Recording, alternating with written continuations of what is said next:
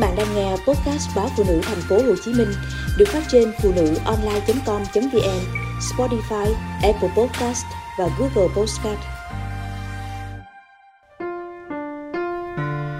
Giữ em hay giữ chồng? Cha mẹ tôi mất sớm vì tai nạn giao thông năm tôi mới 12 tuổi.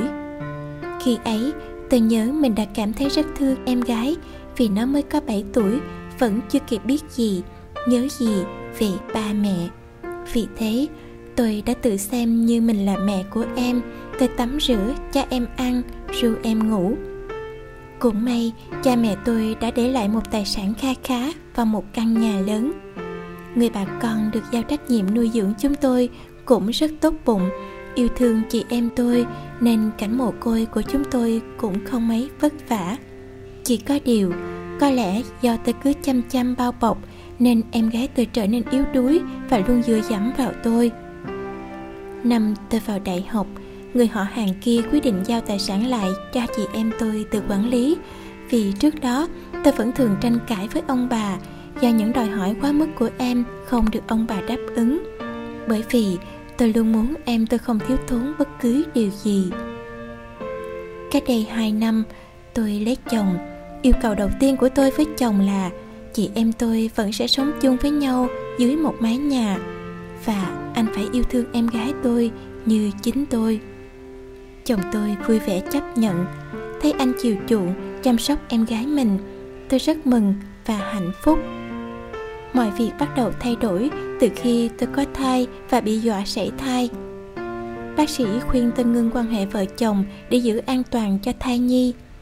Tôi cũng cho rằng việc đó chẳng có gì đáng lo cả chỉ vài ba tháng thôi, vì sự an toàn của con thôi mà.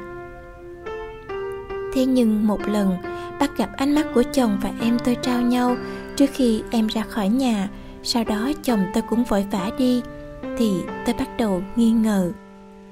Tôi để ý thời gian ra khỏi nhà và trở về của họ thì thấy luôn trùng khớp, chỉ trên 10 15 phút.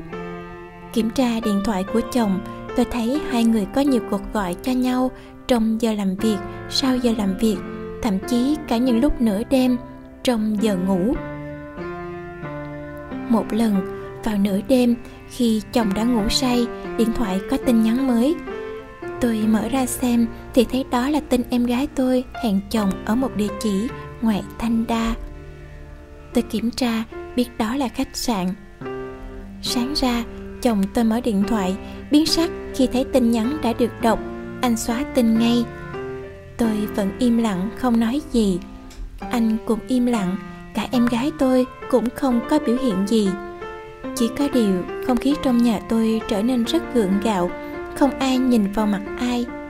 Em gái tôi và chồng tôi vẫn vắng nhà vào những giờ trùng lắp với nhau. Tôi khóc rất nhiều, lòng đau xót vô cùng. Tôi nhận ra hình như em gái tôi cũng khóc tôi thấy mắt nó sưng và nó ốm đi thấy rõ. Lần đầu tiên trong bao năm làm mẹ của em, tôi không thể hỏi han, không thể chăm sóc cho nó được.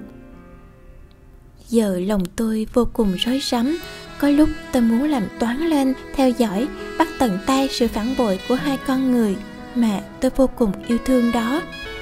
Nhưng tôi lại sợ. Tôi biết giờ tôi khó giữ được cả hai người lại cho mình nhưng bỏ ai, chọn ai thì tôi không thể quyết định được. Con tôi sắp ra đời mà có lúc tôi gần như không nghĩ đến con nữa. Tôi phải làm sao đây?